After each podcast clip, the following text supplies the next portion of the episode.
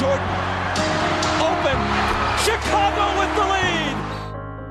They do have a timeout. Decide not to use it. Curry way downtown.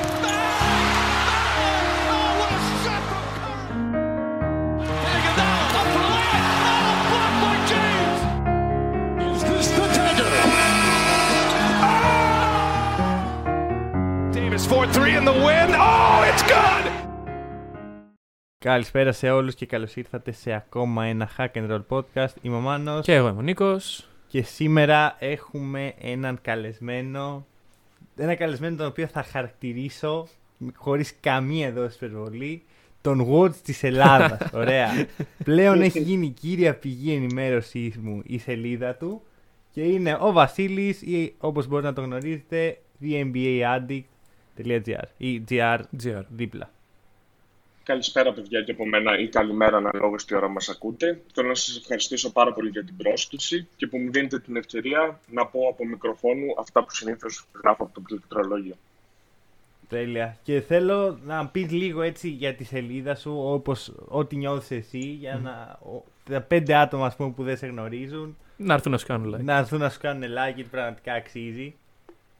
Σας ευχαριστώ πολύ για τα καλά σας λόγια. Ε, η σελίδα ξεκίνησε γύρω στις 15 Σεπτεμβρίου σε Instagram και Facebook. Ε, στόχος είναι να φέρω πιο κοντά τον κόσμο, ε, κυρίως στα στατιστικά και γενικότερα σε όλη τη φιλοσοφία του NBA, γιατί όπως θα έχουν παρατηρήσει όσοι έχουν διαβάσει κάποιο post μου, γενικά αναφέρω αρκετά στατιστικά και πιστεύω στη δύναμη των αριθμών, χωρίς αυτό βέβαια να υποβαθμίζει το eye test και αυτό που βλέπουμε πραγματικά στον αγώνα. Απλά προσπαθώ να κάνω ένα σωστό συνδυασμό έτσι ώστε να μας οδηγήσει στο κατάλληλο συμπέρασμα. Οκ. Και επίσης να θυμίσω, ε, το έχουμε αναφέρει σε παλιότερο podcast, όταν είχε γίνει ε, το όλο project, ότι Α, ε, ναι. ο Addict είναι ο άνθρωπος ο οποίος ε, έκανε το μεγάλο project που μαζευτήκαμε διάφορες σελίδες από το community και ψηφίσαμε για MVP, για έκτο παίχτη, για Pro Coach of the Year. Και πέσαμε και μέσα σε σχεδόν όλα νομίζω. Ναι, ναι, ναι, ναι. Σε όλα πέσαμε συνολικά. Σε όλα. μάλιστα. Ωραία. Οπότε, αφού το βγάλαμε αυτά από τη μέση και ξέρετε με ποιον έχουμε να κάνουμε, Μμμ. πάμε γιατί σήμερα έχουμε τη μορία των μέχρι τώρα τελικών Ανατολής και Δύσης. Ή αλλιώς Είναι- είναι τελικών. Είναι το πρώτο ε, podcast στα playoff που δεν έχουμε αποκλεισμένους. Ναι. Και- πιθα- και το- φέτος ψέμα, και Το πέρυσι. δεύτερο, το δεύτερο. Γιατί είχαμε κάνει overreacting, ξέρω. Και Α, πέρυσι. ε, δεν μετράει. Μετράει. Around the league χωρίς μετράει, μετράει, αποκλεισμένους. μετράει, μετράει. Τέλος πάντων, ωραία. Ε, Έχουμε Λοιπόν. δύο σειρές. Ε, με ποια θες να ξεκινήσουμε, Βασίλη; Να ξεκινήσουμε από τους Bucks και να αφήσουμε τα σημερινά παύλα χθεσινά των Clippers για αργότερα. Δεν ξέρω τι Μ' θέλετε. αρέσει, Οκ, μ' αρέσει, μ' οκ. αρέσει. Ε, ποιος θέλει να ξεκινήσει; Θα το πάρεις εσύ. Θα το πάρω εγώ. Ωραία. Λοιπόν, ε, μ, είχαμε κάνει podcast μετά, όχι πριν το Game 1, Ναι, ναι, ναι. άρα δεν έχουμε σχολιάσει την πρώτη νίκη των Hawks. Αχα. Όπου εντάξει, να πούμε ότι δεν την περιμέναμε. Ένας κύριος εδώ προέβλεπε τριαντάρες. Ε, δεν, δεν ξέρω άμα είχε ακούσει και ο Βασίλης το τελευταίο podcast, να το βάλω λίγο στο narrative. Είχα πει ότι οι Bucks θα κερδίσουν με σκούπα Είχε βγάλει σκούπες εδώ. ο και Μάνος. εύκολα. Μμμ. Δηλαδή δεν θα δυσκολευτούν σε παραπάνω από ένα παιχνίδι, ας πούμε. Φίλε Εντάξει. Μάνο μου, Μμ. και εγώ την ίδια, και εγώ την ίδια άποψη είχα, αλλά μάλλον ο Τρέι Γιάνγκ είχε άλλα σχέδια και άλλα όνειρα. Εντάξει. Δεν είναι, δεν είναι πολύ έξω ακόμα. Δηλαδή, άμα ήταν μπροστά οι Hawks, θα σου έλεγα ότι εντάξει, το, το, το λούσατε τελείως. Αλλά η τριαντάρα ήρθε. Ήρθε σαν αντίδραση των Bucks. Και μάλιστα έφτασε και σε 40 φάση. Μμμ. Ε, και εντάξει, έπρεπε να τη βγάλουν αυτή την αντίδραση. Δηλαδή, μέσα στην έδρα τους, άμα χάναν 2-0, ε, μετά εκεί κάπου χαιρετούσαμε. Να πω το εξής. Θέλω να ρωτήσω και τους δύο σας γιατί ε, πραγματικά μετρώει πολύ καιρό. Ε, οι Hawks κερδίζουν τους Knicks, ωραία. Μμμ. Οι Knicks είναι σε κακή. Ε, Είναι οι Knicks. Έχουν μια κακή εμφάνιση Ναι. σε όλη τη σειρά. Μετά κερδίζουν τους Sixers. Συμφωνούμε όλοι ότι οι Sixers δεν, ήταν, δεν απέδωσαν τα αναμενόμενα. Εγώ 100%. Βασίλη. Ωραία. Οκ. Και πάμε, πάνε στους Bucks. Και Game 1 κερδίζουν τους Bucks. Μμμ. Μπορούμε να συμφωνήσουμε και εκεί ότι οι Bucks δεν, δεν ήταν ας πούμε στο επίπεδο που έπρεπε να είναι για Game 1 Ναι. τελικών περιφέρειας. Κοίταξε, θα σου πω. Θα έδινα τη δικαιολογία στους Bucks ότι έρχονταν από μια πολύ δύσκολη σειρά Game 7 Αχα. και τα σχετικά. Αλλά και οι Hawks ερχόντουσαν. Μ, Είναι ιδίου επιπέδου σειρά, οι Hawks, ε, Sixers Όχι. και Nets Bucks. Να θυμίσω ότι τα τελευταία λεπτά των Nets Bucks είναι και ολικά 10 παίχτες στο παρκέ σκοτωμένοι. Ναι, ναι, ναι. Να Ωραία. πλακώνονται. Ε, και δεν μπορούν να βάλουν καλά. Μμμ. Άρα, μήπως λοιπόν δεν μιλάμε για τόσο νίκες των Hawks ε, και μιλάμε περισσότερο για ήττες των αντιπάλων. Για τους. λαβωμένους Και αντιπάλους. να, να πει ο Βασίλης για να ακουστεί κάποια καινούργια άποψη. Ε, θα συμφωνήσω γύρω από αυτό. Ε, πιστεύω ότι οι Sixers συνολικά ε, υπο, όχι υποβάθμισαν, δεν παίξαν στο 100% των δυνατοτήτων τους. Ε, είτε λόγω διάφορων ε, συγκυριών που κόλλησαν κάποιοι παίχτες όπως ο Ben Simmons όπως ξέρουμε, είτε της λάθος τακτικής που ε, ακολούθησε σε όλη τη σειρά ο Doc Rivers, γνωστό αυτό όλα τα χρόνια. Ε, και εν τέλει, κατά την άποψή μου, δεν πέρασε η καλύτερη ομάδα. Βέβαια, αυτό έτσι όπως το λέω ακούγεται σαν να υποβαθμίζω τους Hawks. Ίσα ίσα Όχι, όχι, τους εντάξει. σέβομαι πάρα πολύ και είναι εξαιρετικό αυτό που έχουν καταφέρει με ένα τόσο νεανικό κορμό ε, και με μια αλλαγή προπονητή μεσούς της περίοδου. Ε, οπότε, καλός ή κακός, δεν το είπα πολύ σωστά, αλλά όντως δίνω τα, το respect μου ε, στους Hawks, γιατί εν τέλει αυτοί καταφέραν και περάσαν τη σειρά και ρίξαν τους Sixers στο καναβάτσο. Εντάξει, κοίτα, εγώ θα τους υποβαθμίσω λίγο. Δηλαδή, Τους Hawks. ναι, ρε παιδί μου, δεν τους θεωρώ legit. Βέβαια, παιδί μου, αν μου έλεγες ποιοι δύο θα βγουν από αυτή την Ανατολή που φέτος ήταν stacked αντικειμενικά. Ε, όχι και τόσο τελικά. Εν Εν τέλει όχι, αλλά στην αρχή της σεζόν όταν μιλάγαμε είχαμε μέσα τους Hit, οι οποίοι ήταν οι περσινοί τέτοιοι. Εκεί Ε, η Heat ήταν. ε, εντάξει, σκιάδες βγήκανε. αυτούς. Ωραία, άρα περίμενε. Έχουμε από τη μία τους Bucks να κερδίζουν τους περσινούς φιναλείς, τους Nets Μμμ. και οι Hawks περνάνε τους Knicks και τους Sixers του Doc Rivers. που είχαν για εύκολο μένα, πας. όσο είναι ο Doc Rivers του Sixers, πολύ δύσκολα θα δούμε Μμμ. τίτλο εκεί. Οκ. Και ξέρω κιόλας ότι ο Βασίλης είναι φαν και θέλω να ακούσω απόψεις πάνω σε αυτό. Ε, ότι οι Ε, Sixers φυσικά. δεν πολύ μπορούν. Πες, πες.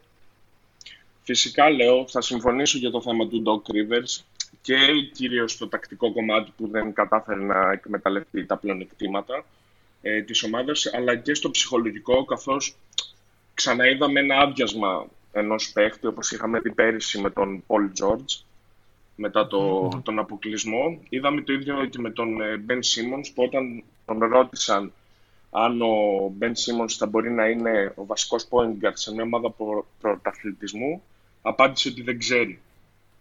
Ναι. Νιώθω λίγο ότι ουσιαστικά ήταν ένα άδειασμα στον Ben Simmons, που οκ, το να τον κράζουμε εμείς που είμαστε απλοί φίλαθλοι ε, και λέμε την άποψή μας, είναι οκ, αλλά το να βγαίνει ο προπονητής και μέσα εισαγωγικά να σε δίνει έτσι, δεν δείχνει και το καλύτερο κλίμα στην ομάδα.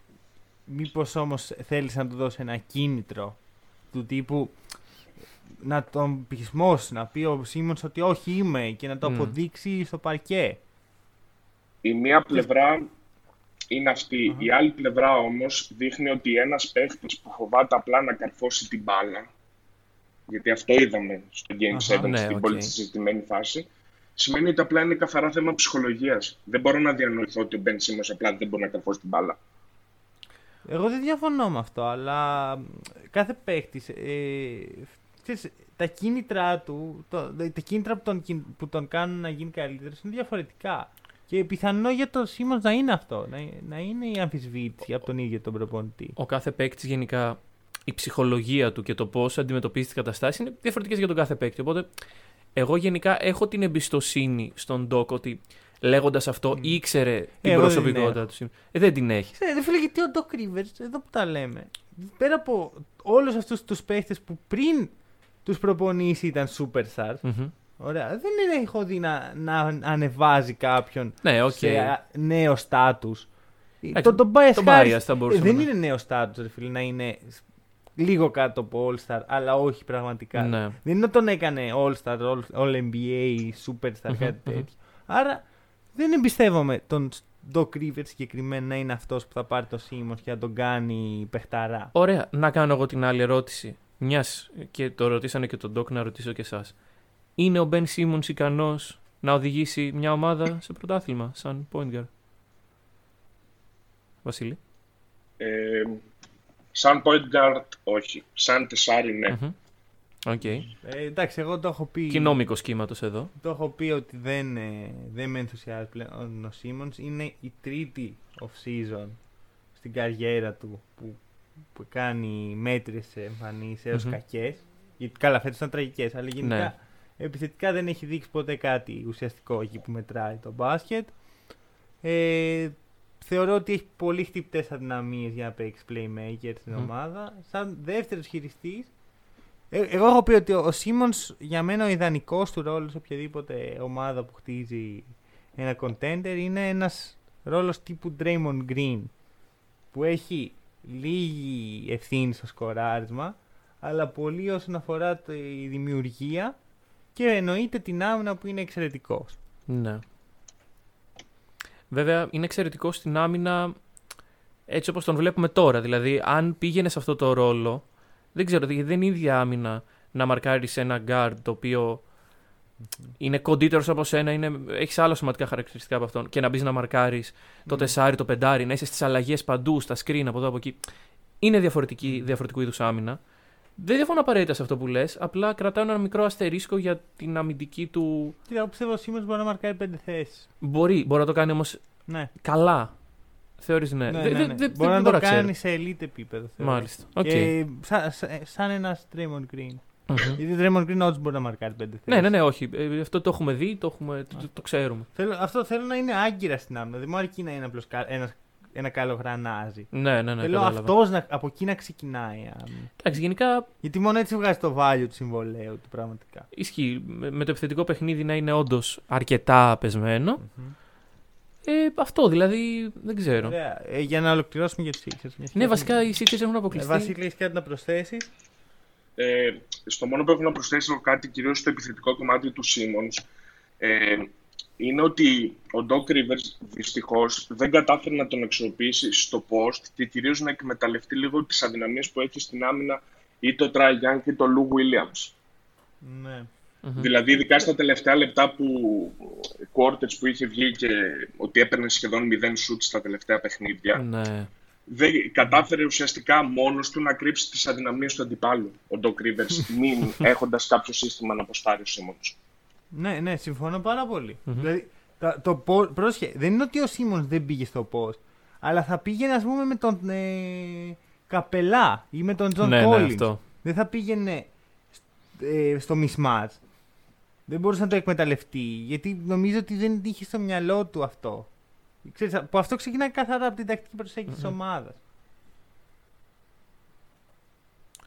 Ωραία. Και προχωράμε λοιπόν. Να πούμε ότι στη σειρά που βρισκόμαστε είναι αυτή τη στιγμή στο 2-1. Έχει σήμερα το Game 4. Ε, θα ρωτήσω τον Βασίλη, μιας και εμείς έχουμε δώσει τις προβλέψεις μας, ε, θα ρωτήσω τον Βασίλη για μια πρόβλεψη για το πώς, με βάση τα σημερινά δεδομένα, πώς πιστεύεις θα τελειώσει η σειρά. Κοίτα, ε, μετά το χθεσινό ρεπορτάζ ότι ο Trae Young είναι questionable για το αν θα παίξει στο Game 4, τα πράγματα δυσκολεύουν αρκετά για τους Hawks. Αντικειμενικά. Ναι, οκ. Αν τελικά δεν παίξει, θα είναι τεράστια απώλεια. Και καλώς κακώς χαλάει και την ομορφιά της σειράς, έτσι. Γιατί είναι Σίγουρα. από τους καλύτερους παίχτες μέσα στο παρκέ. Έχουμε Ε, δει ομάδες γενικά να παίζουν χωρίς τους star τους και να, κάνουν, ε, να αναπληρώνουν το χαμένο ταλέντο με περισσότερη προσπάθεια. Γενικά και φέτος και πολύ συχνά στο μπάσκετ γίνεται αυτό. Αλλά ναι, Συμφωνώ. δεν ξέρω κατά πόσο μπορεί. Εντάξει, αυτό πόσες φορές θα γίνει. Ναι, Δηλαδή, και είναι ο, είναι ο Trey Young στο Atlanta Hawks. Δεν είναι. Το συνηθισμένο είναι, ξέρεις, μέσα στο παιχνίδι να τραυματιστεί ένας Ναι, ναι, ναι, και αν πάρει η ομάδα το match. Ε, ναι, να, Μμ. να, μην μπορεί, να μην προλάβει να κάνει adjust η αντίπαλη ομάδα και οι συμπαίχτες να καλύψουν το κενό. Αλλά αυτό όταν οι Bucks μπορούν να προετοιμαστούν και συν ότι εγώ δεν πιστεύω ότι θα παίξει το Young, αλλά θα είναι 100%. Ναι, αυτό. Πρέπει να σκεφτούμε αυτό. Άμα ε, δούμε ένα Trey Young ο οποίος φοβάται να μπει ε, στο καλάθι που είναι Μμμ. μεγάλη δύναμη, ας πούμε, και το floater και, το, ε, και ο τρόπος που κερδίζει φάουλ, τότε έχουμε μια πολύ διαφορετική κατάσταση να αντιμετωπίσουμε σαν ομάδα. Ή να φοβάται- Μίλησα σαν να είμαι ο, ο Εμείς, Bucks. ναι. Δεν ξέρω και εμείς είμαστε οι Bucks. Όχι, εννοούσα, το εννοούσα ρε παιδί μου γενικώ ότι όταν χάνει ένας παίχτης ναι. το, την υγεία του μέσα στο παιχνίδι δεν είναι πλήρως έτοιμος να, να παίξει. Και αλλάζει τα δεδομένα και γίνεται πο- πολύ πιο εύκολο συνήθως να τον σταματήσεις. Ν- Να πούμε ότι ο τραυματισμός έγινε με έναν τρόπο περίεργο. Δηλαδή, να σε τραυματίζει διαιτητής από τις πρώτες φορές που το ακούω. Γενικά αυτό που λες ότι να είναι μακριά από το floater και τέτοια μπορεί να είναι και μακριά από τους διαιτητές πλέον ο Τρέι Young με στη σειρά. Αλλά εντάξει, καλά να είναι το παιδί. Ε, πραγματικά θέλουμε να τον δούμε. Εγώ θέλω να σταθώ σε εξής και να μου απαντήσετε. σε- Να όχι να μου απαντήσετε, βασικά να συμπληρώσετε. Μμμ. Τι έχουμε δει μέχρι τώρα στη σειρά. Έχουμε δει ένα Game 1 στο οποίο οι Bucks κάνουν underperform ξεκάθαρα. Σίγουρα. Και οι Hawks, ειδικά ο Young, κάνουν το καλύτερο του παιχνίδι και λίγοι στον πόντο. Μμμ. Έχουμε δει ένα Game 2 με τους Bucks να καταστρέφουν την ψυχολογία των Hawks. Και τα καλάθια και όλα. Και το Game 3, στο οποίο είναι το παιχνίδι που οι Hawks πρέπει να κοιτάξουν για να πάρουν και την εκδίκησή τους, αλλά και ξέρεις, όταν χάνεις έτσι ένα παιχνίδι, είναι πολύ εύκολο να χάσεις τον control, ας πούμε. Καταρχάς θέλαν να κρατήσουν το πλεονέκτημα γιατί είχαν το πλεονέκτημα έδρας. Ναι, για μένα. σαν Ρε να μην το φίλε, είχαν. αλλιώ αλλιώς να πηγαίνεις 2-1 και να έχεις το Game 4 στην έδρα σου, Ε, και αλλιώς να σε για, πίσω με- 2-1. για μένα δεν θα έλεγε τίποτα. Δηλαδή, ε, όταν παίζεις δύο παιχνίδια στην έδρα του αντιπάλου, Μμμ.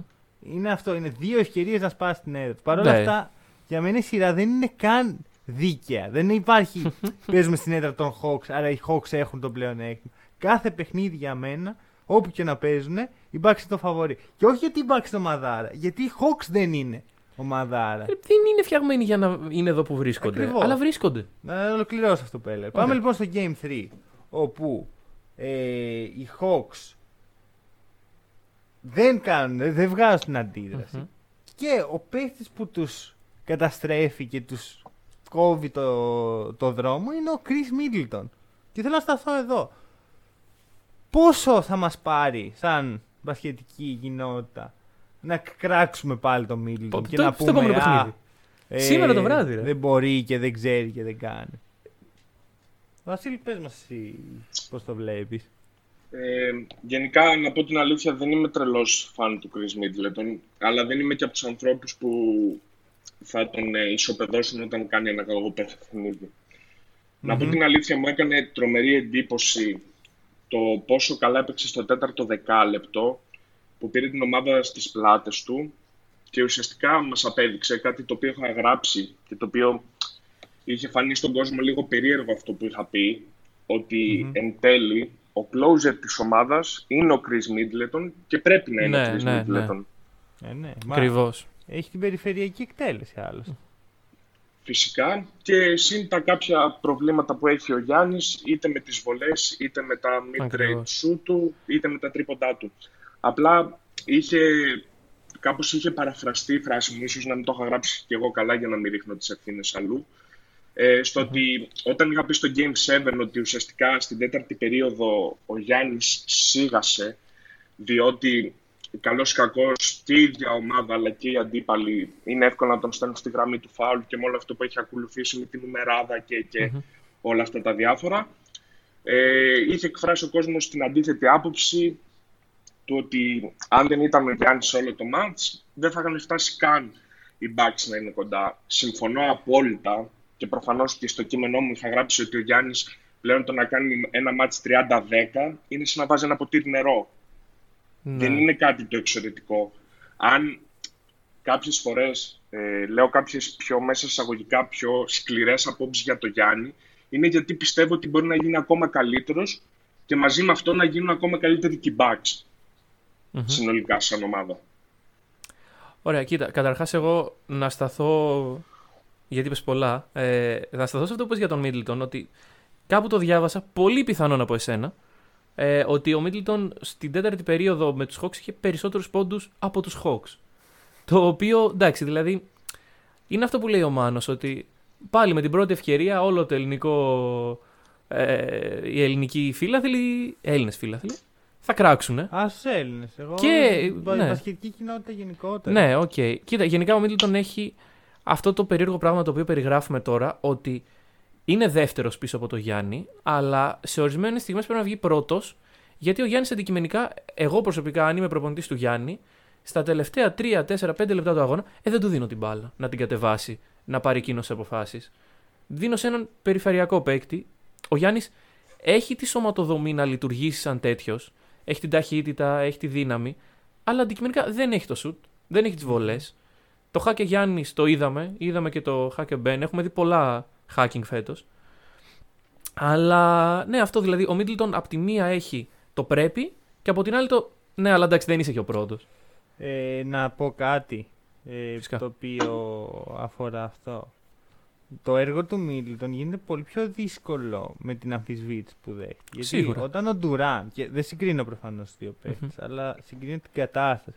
Όταν ο Ντουράν με την Οκλαχώμα ξανά και ξανά στα playoff έδειχνε ένα πρόσωπο μέτριο, Μμμ. όχι αυτό που μας έχει συνηθίσει στις μέχρι τότε regular season. Και τώρα μιλάω για OKC era. Ναι. Ε, δεν έχει ακούσει ε, την, τέτοιου τύπου αμφισβήτηση. Ήταν ο Πεχταράς, ο MVP, ο, ο καλύτερος σκόρ του, των τελευταίων 20 χρόνων. Που να πούμε ότι και βρίσκονταν στην ίδια φάση, δεν είχαν πάρει πρωτάθλημα. Δεν είχαν πάρει πρωτάθλημα. και ο- Από τον Τουράν έχει περισσότερες απαιτήσεις. Ναι. Όταν ο Μίτλτον λοιπόν, σε ένα παιχνίδι που έτσι κι αλλιώς οι Bucks δεν παίζουν και το καλύτερο μπάσκετ, κάνει underperform, θα ακούσει ότι δεν Ναι, έχει ναι, ακούσει ναι. κανένας παίχτης και το κουβαλάει αυτό. Και παρόλα αυτά, μέσα στην αμφισβήτηση έχει κάνει μια τρομερή regular και έρχεται στα playoff έτσι και έχει ανεβάσει το status του στα δικά μου μάτια. Πλέον δεν υπάρχει αυτό το. Ο Γιάννης μπορεί να είναι πρώτος, αλλά ο Μίτλτον δεν μπορεί να είναι δεύτερος. Ναι, Για ναι, ναι. μένα η ερώτηση πλέον είναι αν ο Γιάννης μπορεί να είναι πρώτος. Από τον Γιάννη θα εξαρτηθεί το αν οι Bucks θα πάρουν το πρωτάθλημα. Γιατί ο Μίτλτον μπορεί να είναι δεύτερος. Περίμενε. Μιλάμε τώρα, εντάξει, πρώτος, δεύτερος, μιλάμε κατά τη διάρκεια ενός παιχνιδιού. Γιατί ο Γιάννης, όπως Όταν είπε λέω και ο πρώτος Βασίλη. δεύτερος εννοώ στο, στην ιεραρχία της ομάδας. Ναι. Γιατί ο Γιάννης μπορεί, όπως είπε και ο Βασίλης, πολύ εύκολα να βάλει 30 πόντους, Ναι. να κατεβάζει 10 rebound. Όμως βοηθάνε αυτά legit την ομάδα του. Αυτό είναι το ερώτημα. Ναι. Ναι. Παρ' Άρα όλα εντάξει, αυτά, είναι, είναι Ρε παιδί πρώτος. Μου, Δεν είναι υπάρχουν ανάγκη να κάποιες- βάλουμε υπάρχουν ταμπέλες; κάποιες συγκεκριμένα πράγματα που ο Γιάννης πρέπει να κάνει σωστά. Ναι, Ωραία, οκ. Πέρα από το 30-10, πρέπει αμυντικά να είναι εκεί. Πρέπει ε, επιθετικά να μπορέσει να εκμεταλλευτεί την παραμικρή αδυναμία. Δηλαδή Μμμ. με το που βρει χώρο να αποκαρφώσει. Γιατί Ακριβώς. μπορεί να το κάνει, το έχει αποδείξει. Μμμ. Στα παιχνίδια που δεν μπορεί να το κάνει, οι Bucks θα χάσουν. Ναι. Όταν αρχίζει ο Γιάννης, και νομίζω το έχουμε δει και οι τρεις αυτό. Ο Γιάννης θα παίρνει mid-range και πολλά τρίποντα και αυτά. Ξέρουμε Έχει ότι στραβώσει κάτι, κάτι. κάτι δεν πάει καλά. Μμμ. Έχω άδικο. Όχι. Ο- Αν ε, ρωτάς εμένα, συμφωνώ απόλυτα. Δηλαδή, αν θυμηθούμε το φοβερό Game 6 που έχει κάνει ο Γιάννης με τους Nets, έχει πάρει 0 τρίποντα. Έτσι, Ακριβώς, έτσι ακριβώς. ακριβώς, έτσι Μμμ. ακριβώς. Αυτό που είπες. Ενώ τον βλέπουμε σε άλλες περιπτώσεις, όντως δηλαδή. Εντάξει, έχει να κάνει, επειδή μπάσκετ παίζουν και αντίπαλοι. Είναι και το πώς κλείνουν τον Γιάννη. Εννοείται. Αλλά, Αλλά αυτό. Όταν οι αντίπαλοι είναι οι Hawks. Και το εντάξει, χέρι σου ναι. είναι. Ναι, ναι, εδώ, ναι, ναι, ναι, εδώ σίγουρα. second. Με τους Nets, χάνεις από τους Nets, λες: Οκ, έχασα από τους Nets. Μμμ. Χάνεις από τους Hawks, λες: Έχασα από τους Hawks. Πρέπει να κάνω κάτι για Καλά, επειδή ο Γιάννης, ειδικά νομίζω στο game του έχασε από το ε, frontcourt των ε, Nets, δηλαδή από τον Blake Griffin, ο οποίος τον μάρκαρε και τον DeAndre Jordan. Εγώ περίμενα και εκεί να κάνει dominate. Δεν γινόταν σε όλες τις φάσεις. αυτό. Αλλά εντάξει, Ρε παιδί είναι μου, Nets, αλλά είναι- Επιθετικά είναι σε τόσο υπερόπλο που Ναι. λες: Εντάξει, ρε παιδί μου, δεν έχασα από τους Hawks, έχασα από τον Durant, τον Irving και τον Harden. Άσχετα από τραυματίσει. Ναι. Λέω γενικότερα. Ε, εδώ δεν υπάρχει δικαιολογία. Δεν υπάρχει δικαιολογία ότι κάνει και το Game 1. Και επιμένω σε αυτό που είχα πει τη- την προηγούμενη φορά. Το αναμενόμενο είναι οι Bucks να κερδίσουν όλα τα παιχνίδια. ναι. Έχασαν τον πρώτο, το αποδέχομαι, δεν μπορώ να κάνει και πολλά. Περιμένω να κερδίσουν τα επόμενα δύο. Και Εντάξει. περιμένω να πάνε με σοβαρότητα στον τελικό και να. Και το τρίτο. Δεν το κερδίσαν και άνετα. Δηλαδή οι Hawks Εντάξει, ναι, ήλεγχαν μέσα στον δεν αγώνα. διαφωνώ. Οπότε, εγώ εντάξει, στο δεύτερο παιχνίδι είδαμε. Ήταν μόνο οι Bucks. Αλλά δεν έχω πιστεί ακόμα ότι. Γιατί έστω περνάς τώρα, ωραία. Πας τελικούς. Βρίσκεις ή τους Clippers ή τους Suns. Πιο δύσκολα. Δεν, δεν μπορείς να πεις ότι. Εντάξει, ξέρεις κάτι. Στο Game 1 των τελικών του NBA. Ε, δεν θα, θα είμαι και λίγο κουρασμένος, δεν θα παίξω πάρα πολύ καλά. Πρέπει όλα τα παιχνίδια να τα αντιμετωπίσεις με την ίδια ενέργεια, με την ίδια σοβαρότητα, γιατί εμείς αυτό έχουμε δει. Έχουμε δει mood swings από τους Bucks. Ναι. Σήμερα παίζω, αύριο δεν παίζω.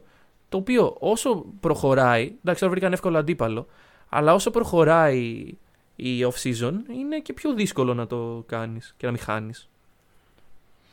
Βασίλη, ε, τελευταίο σχόλιο για τους Bucks, έχεις κάτι να προσθέσεις; Ε, θεωρώ ότι μέσα εισαγωγικά αν δεν αυτοκτονήσουν οι ίδιοι και κυρίως ο κύριος Μπουντενχόλζερ που για λίγα mm-hmm. εκατοστά ίσως από το πόδι του Durant να έκανε τη θέση του ε, χρησιμοποιώντας Jeff Teague και κάποια κακά rotations θα πω ε, πιστεύω ότι οι Bucks θα περάσουν εύκολα τη σειρά δηλαδή ειδικά αν λείπει και ο Trey Young ή όπως είπατε και εσείς είναι αλλά είναι σαν να μην είναι δηλαδή όπως ήταν ο James Harden στο Game 6 στο Nets και λίγο στο 7ο ε, οι Bucks θα, θα την καθαρίσουν εύκολα τη σειρά με ένα 4-1. Okay. Ωραία. Ε, πάμε στη Δύση. Ε, να σου πούμε ότι σου έχουμε μια έκπληξη για το τέλος. Α, ναι. Δεν θα πούμε ακόμα τι. Oh. Ε, το, το αφήνουμε εδώ. Ναι, ναι, ναι. Πάμε Δύση. Ε, θέλω να ξεκινήσω ο Βασίλης, γιατί άμα αρχίσω να μιλάω εγώ τώρα για Του το Clippers, δίνουμε, του το θα γίνει δίνουμε. χαμός. Εντάξει. Ε, έβγαλες ένα κομμάτι αυτόν που θέλεις να πεις στο κείμενο. Θα, θα το συνεχίσουμε. Λοιπόν, Βασίλη. Ε, δεν ξέρω πώς να ξεκινήσω, αλλά θέλω να πω κάτι που δεν ξέρω αν έχει ακουστεί γενικά, αλλά μου έκανε πολύ εντύπωση και ειδικά με το τελευταίο παιχνίδι. Θέλω να, σ- να ρίξω μια πρόταση στο τραπέζι και να μου πείτε κι εσείς την άποψή σας. Μήπως εν τέλει οι Clippers είναι μια πιο λογική και καλύτερα δομημένη ομάδα έτσι ώστε να λειτουργήσει το small ball που σκέφτηκε ο Ντάριλ Μόρεϊ στους Rockets. Είπε Οκ. μεγάλη κουβέντα. Γιατί αυτό το αναλύω στο μυαλό μου πολύ καιρό τώρα. Τόσο για τους Clippers όσο και για τους Nets. Μμμ. Γιατί και οι Nets άμα το σκεφτείς κάνουν κάτι αντίστοιχο. Βεβαίως. Απλά θεωρώ ότι οι Clippers με τα πιο ψηλά κορμιά τύπου Zubats δώσαν και ένα διαφορετικό στυλ με την έννοια ότι δεν αποδομήσαμε τελείως το παλιό με ένα Ναι, center ακριβώς. θηρίο, αλλά πήραμε αυτό και το πήγαμε ένα βήμα παραπέρα. Προσαρμόστηκαν βασικά. Προσάρμοσαν τις συνθήκες για να πάρουν το καλύτερο από όλα τα πράγματα. Ναι. Θα, θα σου πω το εξής. Ωραία. Οι Clippers είναι ίσως η πιο deep ομάδα που έχουμε δει εδώ και 20 χρόνια. Ωραία. Το πόσο βάθος έχουν είναι τρομακτικό. Έχουν 12 παίχτες οι οποίοι μπορεί να είναι σε playoff rotation και να παίζουν κανονικά σε οποιαδήποτε ομάδα σχεδόν. Ε, και βάζω, εντάξει, βάζω μέσα στη δεκάδα τον Cousins και τον Rondo, οι οποίοι οκ, δεν παίζουν πάρα πολύ στους Clippers. Αλλά Ξέρεις π.χ. ότι μπορούν, ε. π.χ. οι Nets, ένα Cousins δεν θα τον, δεν θα τους χάλαγε. Μμμ. Ίσως Θεωρώ. τον είχαν στο πρόσωπο του Λαμάρκου Όλντριτς απλά με όλα αυτά που συνέβησαν. Μπράβο. Πιθανώς, πολύ πιθανώς, Μπράβο, Ωραία. Το βάθος αυτό που έχουν θεωρώ ότι τους, επιτρέψει, τους επιτρέπει να παίξουν σχεδόν ό,τι μπάσκετ θέλουν. Σχεδόν. Τι, τι πιστεύεις ότι δεν τους ταιριάζει; δεν τους ταιριάζει ένα μπάσκετ το οποίο βασίζεται στον playmaker. Ξέρεις, που ένας παίχτης δημιουργεί... Γιατί δεν έχουν κάποιον Δεν- elite playmaker. Έχουν τον Ρόντο, ο οποίος Ναι. έχει μεγαλώσει πλέον και φαίνεται στον Μμμ. τρόπο που δεν είναι αυτός που ήταν. Παρ' όλα αυτά μπορεί να προσφέρει κάποια ποιοτικά λεπτά. Αλλά αυτό το, το παιχνίδι με τον point guard σου να ηγείται και να σερβίρει στους πάντες δεν το έχουν. Εντάξει, είναι μια ομάδα η οποία έχει τον Paul George και τον Kawhi Leonard. Ναι. Έχει τόσο μεγάλο βάθος. Ρε παιδί Ε, αν μου, είχε λέω- και elite point guard, Ναι. θα σταματήσαμε να Δηλαδή παίζουμε. ότι μπορεί να κάνει οτιδήποτε άλλο. Ναι, παρόλα ναι, ναι, αυτά. ναι, ναι. Δηλαδή, όταν θέλει να πάει χαμηλά, θα πάει χαμηλά για να εκμεταλλευτεί τον Γκομπέρ για να τον τρέχει στην Ναι. περιφέρεια. Όταν θέλει να πάει ψηλά και να σταματήσει τον Ντόνοβαν, θα βάλει Ζούμπατς, θα, βάλει... θα έβαζε Ιμπάκα αν υπήρχε, αλλά Μμμ. τραυματίστηκε. Λείπει ο Καουάι και παρόλα αυτά βλέπουμε συνεχώς adjustments για να καλυφθεί το κενό. Και εντάξει, έχει κάνει μεγάλη δουλειά ο Τέρενς Μαν και ο Λουκ Κενάρ σε μικρότερο βαθμό και έχουν καλύψει το κενό. Ναι. Αλλά δεν μπορούμε να μην δώσουμε respect στον Tyron Λου. Και λέγοντας αυτό το όνομα, θέλω να ακούσω και από σένα γνώμη, γιατί εδώ έχουμε, έχουμε διάφορες απόψεις που εκφράζονται κατά καιρούς. Ε, για μένα ο Τάιν Λου ε, μας έβαλε τα γυαλιά. Ε, Όπα. αντικειμενικά. Είπες μεγάλη. Να μια ακραία άποψη. Για ποια είναι το λέω. Όλοι παλιότερα πιστεύαμε ότι ήταν το παιδί μέσα σε εισαγωγικά που άκουγε ό,τι έλεγε ο βασιλιάς Λεμπρόν. Μμμ, μμμ. Ίσως να ισχύει, ίσως και να μην ισχύει, δεν έχει και πολύ μεγάλη σημασία.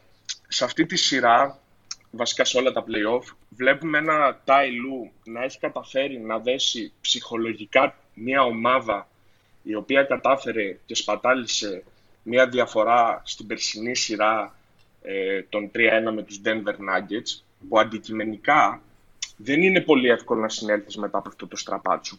Ναι. Και οι παίχτες και συνολικά σαν οργανισμός.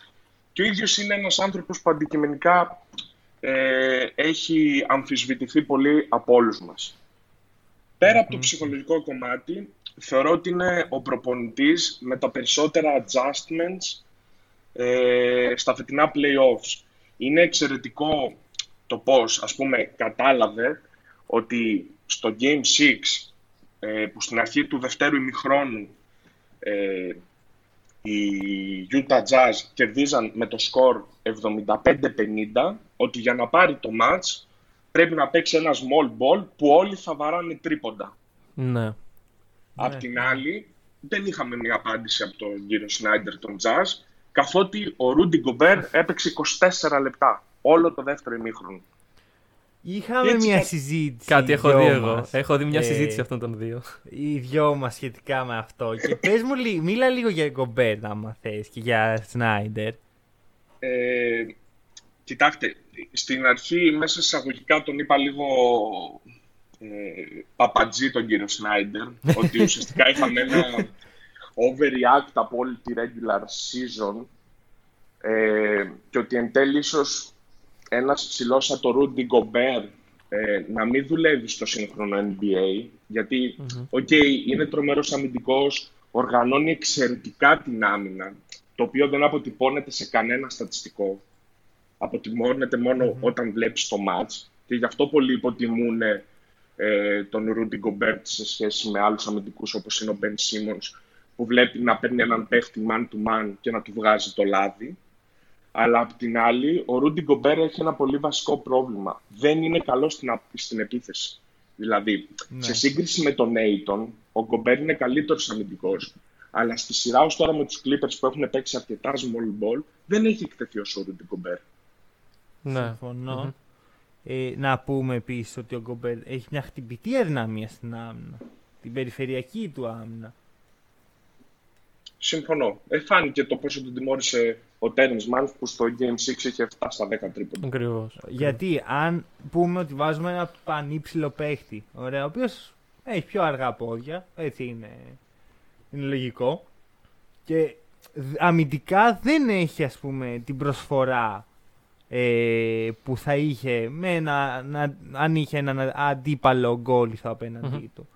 Τότε πρέπει επιθετικά να βάλει, να, να τιμωρήσει εκεί. Με pick and roll, με, με καρφώματα, με post. Ο Γκομπέρ δεν μπορεί να το κάνει αυτό εν τέλει. Και δεν έχει μάθει να το κάνει κιόλας. Δηλαδή, έχει μεγαλώσει μέσα στη Γιούτα ως elite αμυντικός. Και εντάξει, λέμε πάντα τη σημασία της άμυνας. Αλλά από ένα σημείο και μετά, όταν ε, το franchise σου σε ένα μεγάλο βαθμό στηρίζεται στον κομπερ πρέπει να μπορεί να προσφέρει και επιθετικά. Δεν μπορείς δηλαδή να προσπαθήσει να καλύπτεις τις αδυναμίες του Γκομπέρ στην επίθεση με άλλους παίκτες. Είναι κάτι αντίστοιχο με τον Simmons, πολύ, σε πολύ abstract επίπεδο. Αλλά και εδώ υπάρχει αυτό. Ε, εντάξει, πάντως. Ο Aiton σίγουρα έχει κάνει καλύτερη σειρά από ότι. Ε, θα μου επιτρέψετε λίγο να στηρίξω τον coach ε, Snyder. Α, ναι, Γιατί ε, αρχικά δεν, δεν, εγώ τον Snyder δεν τον εκτίμησα τη φετινή regular season. Ο coach Snyder τα, πε- τα τελευταία πέντε χρόνια θα μπορούσε να έχει case κάθε χρόνο να βγει coach of the year. Γιατί πάντα παίρνει μια ομάδα, την κάνει να κάνει overachieve. Ναι, στη regular, οκ. Δηλαδή, playoff δεν έχουμε δει ακόμα το μεγάλο run. Και δεν νομίζω να το δούμε. Ε, από τον Σνάιντερ ή από τους Jazz. από τους, όπως Jazz, είναι; από τους φετινούς Jazz Ωραία, ναι. δεν νομίζω. Από τον Ωραία. Snyder Ε, μπορεί από σίγουρα. τους φετινούς μιας και αποκλείστηκαν σίγουρα. Φέτος σίγουρα όχι του χρόνου με Ναι. την ίδια ομάδα, ναι. Το Οκ. point μου είναι το εξής. Το αμυντικό εγχείρημα είναι δικιά του, δικό του χτίσμα. Μμμ. Αυτός το πήρε και το έχτισε και το έφτιαξε έτσι όπως είναι. Συν ότι άμα δούμε το roster των Jazz και με τι παίχτες έχει φτάσει Ναι. εκεί που έχει φτάσει, δεν είναι ε, αποτυχία να αποκλειστείς από τους Clippers. Είναι επιτυχία που έχεις φτάσει ως εκεί. Γιατί Εγώ όταν είδα πρώτη φορά το φετινό ρόστερ το Jazz, σκέφτηκα ότι δεν θα βγουν καν στα playoff. Ειλικρινά, δηλαδή, Υπάρχει αυτή η πρόβλεψη, υπάρχει. ότι δεν, δεν Ναι. είναι. Η Jazz, η Jazz είναι τέλος εποχής, ας πούμε. Έχουν μεγαλώσει, έχουν αρκετά μεγάλες ηλικίες στους παίχτες τους. Αμυντικά πέρα από τον Γκομπέρ και τον Royce O'Neal, δεν έχουν κάποιον elite παίχτη να καλύπτει Θα την κάνεις και φέτος αυτή την πρόβλεψη. του χρόνου. Spoiler, ναι, του χρόνου. Δεν ξέρω. Εντάξει, πρέπει να δούμε πώς θα εξελιχθεί το off Καλά, ναι, έστω ότι είναι παρόμοια, παρόμοιο τύπου. Δηλαδή, Πρέπει να δεις και τους αντιπάλους. Δεν μπορείς να, Ναι. να κρίνεις. εντάξει, εγώ πιστεύω ότι μετά το φετινό έχουν κερδίσει λίγο το benefit of the doubt, ειδικά για τη regular. Για τη regular μπορεί, αλλά Ναι, πάλι θα πω ότι στα playoff δεν πρόκειται να κάνουν κάτι. ναι, οκ. Και το είπα αυτό ενώ ήταν πρώτοι, ενώ Μμμ. μπαίνουμε στα playoff Ναι, ναι, ναι, ναι, με ναι. τους Jazz να έχουν το εύκολο path θεωρητικά. Είπα ότι οι Jazz δεν με γεμίζουν το μάτι. Δεν τους θεωρώ contenders. Και εν τέλει δεν ήταν κιόλας. Αυτό. Τώρα, ε, το Snyder δεν πιστεύω ότι φέρει την ευθύνη. Πιστεύω το front office φέρει την ευθύνη. Και να είμαι ειλικρινής ακόμα και ο Μίτσελ, θεωρώ ότι έχει αποφεληθεί πάρα πολύ από την παρουσία του coach εκεί. Τον έχει βοηθήσει να μεγαλώσει και να. Όχι μόνο αυτό. Να φτάσει θεωρώ εδώ τα που νούμερα είναι. που κάνει στη, στα playoff οφείλονται στο ταλέντο του και στη Μμμ. σκληρή του δουλειά, γιατί ο, ο Μίτσελ είναι τρομερός δουλευταράς. Οφείλεται όμως και στον τρόπο που τον αντιμετωπίζει ο Σνάιντερ, σαν να είναι ε, ο Μάικλ Τζόρνταν Ναι, οκ. των Jazz. Και θέλω να ακούσω το Βασίλη, γιατί είναι μια άποψη που έχω γενικά ότι ο Μίτσελ δεν είναι franchise παίχτη. Ε, θα συμφωνήσω απόλυτα.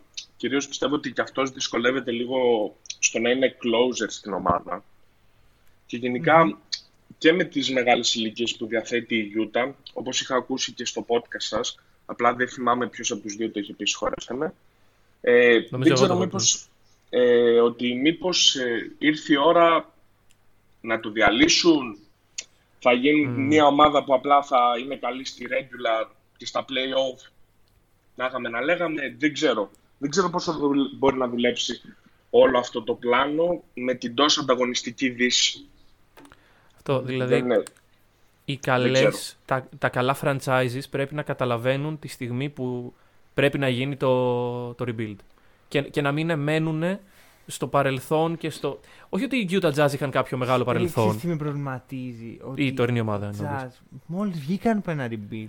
Ναι, μα αυτό είναι το πρόβλημα. Έχει γίνει. Με, ό- όχι με sloppy τρόπο, γιατί δεν μπορώ να πω ότι ο, το top seed της Δύσης φέτος έγινε, χτίστηκε με sloppy τρόπο. Έχει γίνει καλά, αλλά βλέπουμε ότι σιγά σιγά τελειώνει. Εντάξει, αλλά, ναι, αλλά έχεις ένα πολύ νεαρό star. Μμμ. Έχεις έναν παίχτη ε, με, δεμένο με συμβόλαιο πολιετές, Ναι, τον Γκομπέρ. και παχουλό. Και κάτι πρέπει να κάνεις. Δηλαδή, μου, μου φαίνεται πολύ ακραίο να πεις στους φαν τη Utah, ωραία, περιμένατε 20 χρόνια να φτάσουμε Μμ. σε εδώ. Ξέρετε κάτι. Πε- Εντάξει, μια δεκαετία. Πες ότι η τελευταία φορά που ήταν πραγματικά καλή η Jazz ήταν η εποχή Ντερόν Williams και Κάρλος Μπούζερ. ναι, οκ. Περιμένετε 10 χρόνια. Περιμένετε άλλα 10. Ναι. Δεν- Να δεν- χτίσουμε από την αρχή. Απλά έτσι όπως έχει χτιστεί η Utah, τα γρανάζια αυτά που Εγώ έχω αναφέραμε. πει όχι. Παρ' όλα αυτά Ναι. δεν είναι καλύτερο το να κάνεις μερικά playoff runs. Το να προσπαθήσεις να. Να δεις τι μπορεί, πού μπορεί να φτάσει Ναι. δηλαδή, με αυτό το γκορμό και μετά να το διαλύσει. Θα μου πεις μπορεί να χάσει το Μίτσελ έτσι. Ναι, αλλά είναι πολύ καταθλιπτικό να σκέφτεσαι ότι οι επιλογές σου είναι ή παίρνω πρωτάθλημα ή, Ή τα είμαι διαλύω η όλα. φετινή Οκλαχώμα. Ναι, όχι, όχι, όχι. δε- υπάρχει και το ενδιάμεσο. Ναι. Αλλά. Εντάξει, όχι, δε- δε- δεν το βλέπω κατά ανάγκη να διαλυθεί η Ωραία. όλη φάση. Θα, θα πάω λίγο τη συζήτηση αλλού και Για θα πω το πήγαινε, εξής. Η σημερινή κοινωνία και Οχ. αντίστοιχα το NBA έχουμε γίνει λίγο ξέρεις, ακραίοι σε φάση αν δεν διεκδικείς πρωτάθλημα, αν η ομάδα σου Ναι, δεν ναι, είναι ναι, ένας ναι, ναι. πραγματικός contender με δύο superstar και πέντε elite, Εξελίξιμους. ε, όχι εξελίξιμους και πέντε σπεσιαλίστες ε, στον πάγκο σου, πρέπει να, να το διαλύσεις όλο και να χτίσεις από την αρχή, από το μηδέν. Δεν μας αρκεί να έχεις καλή ομάδα. Και δεν λέω καλή ομάδα τύπου περσινή Orlando Magic που βλέπαμε όλοι ότι δεν πάει πουθενά. Μμμ. Λέω καλή ομάδα τύπου μόλις βγήκα first seed. Ναι. Διέλυσέ το, κατευθείαν. Εντάξει, Μου φαίνεται λίγο ακραίο προσωπικά. έχεις ένα δίκιο σε αυτό. Αλλά εντάξει, μετά είναι το, το τι θέλει ο καθένας να πετύχει. Γιατί αν πει η Utah ότι εγώ θέλω δαχτυλίδι. Πάντως, εγώ ξέρω ότι οι Mavericks το 11 δεν, δεν, ε, δεν χτίσαν ούτε μέσα από το tanking, Sure. ούτε μέσα από την Sure. αγορά. Χτίσαν γιατί σιγά σιγά με μεθοδικές κινήσεις και λίγο τύχη φτιάξα μια ομάδα Ναι. και δεν, τη, απα- δεν αναφέρω τυχαία τους Mavericks γιατί ο Βασίλης είναι. Ακριβώς. ε, Είναι Dallas Mavericks. Εγώ σε ευχαριστώ που με έκανες αυτή τη μηνύα για την ομάδα του 2011. την ομάδα που έχει πάρει ίσως ένα από τα πιο δύσκολα πρωταθλήματα και έχει κάνει το λεμπρό να φαίνεται παιδάκι, Ε, για να λέμε και τις αλήθειες. ναι, ναι, συμφωνώ πάρα πολύ. Μ' αρέσει πάρα πολύ αυτή η ομάδα, ξέρεις. Είναι από τις αγαπημένες μου ε, ιστορικές ομάδες. Παρόλο και που εγώ είμαι ένας λεμπρόν φαν, αλλά δεν μπορώ να μην αναγνωρίσω το πόσο τσόκαρε στη συγκεκριμένη σειρά και είναι ουσιαστικά μια σειρά που πάντα θα τον ακολουθεί. Και τον ίδιο Ναι. κυρίως γιατί έχασε θεωρητικά ένα μέσα εισαγωγικά και όπως αποδείχθηκε εύκολο πρωτάθλημα, αλλά κυρίως γιατί είναι η- από τις χειρότερες εμφανίσεις που έχει κάνει. Ναι, δεν διαφωνώ απαραίτητα. Είσαι LeBron fan, ε. μάλιστα. Δεν το ξέρω αυτό. Α, Λεμπρόν Ακραίο fa- Λε- κόμπο. Λεμπρόν φαν, αλλά όχι Bron-sexual. Έχει διαφορά. Οκ. δηλαδή, ε, πέρυσι με το δαχτυλίδι πόσο χάρηκες, ας πούμε. Εντάξει, το περσινό δαχτυλίδι κάποιοι μπορεί να το πούνε Mickey Mouse Ring, οτιδήποτε μπορεί να βρουν πάρα πολλούς χαρακτηρισμούς. Εγώ θα πω απ' την άλλη ότι καλός ή κακός οι συνθήκες ήταν για όλες το ίδιο. Για όλους τους παίχτες, συγγνώμη, το Ναι. ίδιο. Απ' την άλλη θα καταλάβω και πολλούς παίχτες που δεν κατάφεραν να το διαχειριστούν όλο αυτό, γιατί δεν είναι πολύ απλό να ζεις ξαφνικά μακριά από την οικογένειά σου, να φεύγεις, να ζεις σε ένα τελείως κλειστό περιβάλλον. Και το είδαμε και εμείς οι ίδιοι με την καραντίνα που βιώσαμε, ειδικά τον πρώτο καιρό που ήμασταν πραγματικά όλοι Ακριβώς. κλεισμένοι στα σπίτια. Να ακούσουμε... Οπότε- Ω, συγγνώμη, να πες, πες. Όχι, όχι, όχι. Προχώρησε, δεν έχω να πω κάτι άλλο. Ωραία, θέλω να μου πεις, ε, μιας και ανέφερε αυτό για παιδιά έχει παίκτε, αν ο Πολ Τζόρτζ είναι ένας από αυτούς τους καλούς μεν παίκτες που απλώς δεν κατάφεραν να διαχειριστούν το περσινό bubble. Σίγουρα με τις εμφανίσεις του έχει τις φετινές ειδικά στα play-off και τώρα ειδικά που λείπει ο Καουάι και έχει καταφέρει ε, να τραβήξει την ομάδα μαζί με τους άλλους ε, παίχτες που είναι ε, συμπληρωματικοί τύπου Terrence Mann, Reggie Jackson και τους ε, λοιπούς κατάφερε να διώξει λίγο από την κακία σε εισαγωγικά που έλαβε από όλους τους φιλάθλους με τα ξακουστά δοκάρια στα τρίποντα και το choking στα τελευταία λεπτά. Αλλά απ' την άλλη, όσο εξαιρετικός και να είναι, ε, και αυτός τώρα σε δύο μάτς τις βολές στο τέλος πάλι τις έχασε, ρε παιδιά. Αυτό ήταν, ήταν ένα πλήγμα αυτό. Κοίτα, εγώ θα σου πω το εξής. Ήταν πολύ σκληρό. Εγώ όταν το είδα, δηλαδή με έπιασε καρδιά μου. Μμμ. Και τον πάω πάρα πολύ τον PG. Και γιατί τον θεωρώ αδικημένο με τον τρόπο που του φέρονται οι fans. Αλλά και γιατί ε, στο παρελθόν έχω δει από τον Paul George ένα dominance που λίγοι παίχτες στη φετινή, στο τωρινό NBA μπορούν να δώσουν. Και μιλάω για εποχή Pacers εννοείται. Ε, όταν έχασα αυτές τις βολέ, το μόνο πράγμα που σκεφτόμουν είναι τι ψυχολογία έχει αυτή τη στιγμή ο Paul George. Ναι, Δεν ναι, με ναι. νοιάζει το παιχνίδι προφανώς. Ένα, ένα μάτι τώρα με τους Suns δεν μου λέει κάτι. Αν και εν τέλει μπορεί να αποδειχτεί πολύ κρίσιμο έτσι όπως Ακριβώς. Αλλά αν αλλάξει την πορεία ενός παιχνιδιού, μετά δεν ξέρεις πώς μπορεί να εξελιχθεί. Δηλαδή μπορεί να πήραν το πρώτο να Καλά, έχαναν το σίγουρα, δεύτερο. σίγουρα. Μιλάμε για τελείως άλλη σειρά Ακριβώς. μετά. Οπότε δεν θέλω τώρα να μπω στη διαδικασία. Ναι, να δεν πω. έχει νόημα. Παρ' όλα αυτά, ε, το να χάσεις αυτές τις βολές και να συνεχίσεις τη σειρά και να έχεις να έχεις, ε, παίξει σημαντικό ρόλο σε δύο νίκες της ομάδας σου. Ενώ οι Clippers αυτή τη στιγμή είναι ξεκάθαρα το outsider Μμμ. και θα έλεγα ότι ήταν το outsider πριν καν ξεκινήσει. Όταν ο Καουάι δεν υπάρχει. Μμμ. Ε, φήμες λένε ότι έβαλε career high χθες στα, Στα playoff. στα playoff. Δεν από ό,τι μπορεί. Νομίζω πως ναι. Ε, Εγώ από το χθεσινό, να παραδεχτώ, δεν έχω δει τίποτα. Αχα. Γιατί Ε, είμαι... είχες ένα πιο, πιο είχα μεγάλο μια σκοπό. υποχρέωση. Ναι. Ε, το point με μένα είναι ότι ο Paul George έδειξε ότι είναι παιχταράς Μμμ. με το γεγονός ότι ε, μετά από αυτό έχει σταθεί στα πόδια του, έχει αφήσει στην Ναι, ναι, άκρη ναι.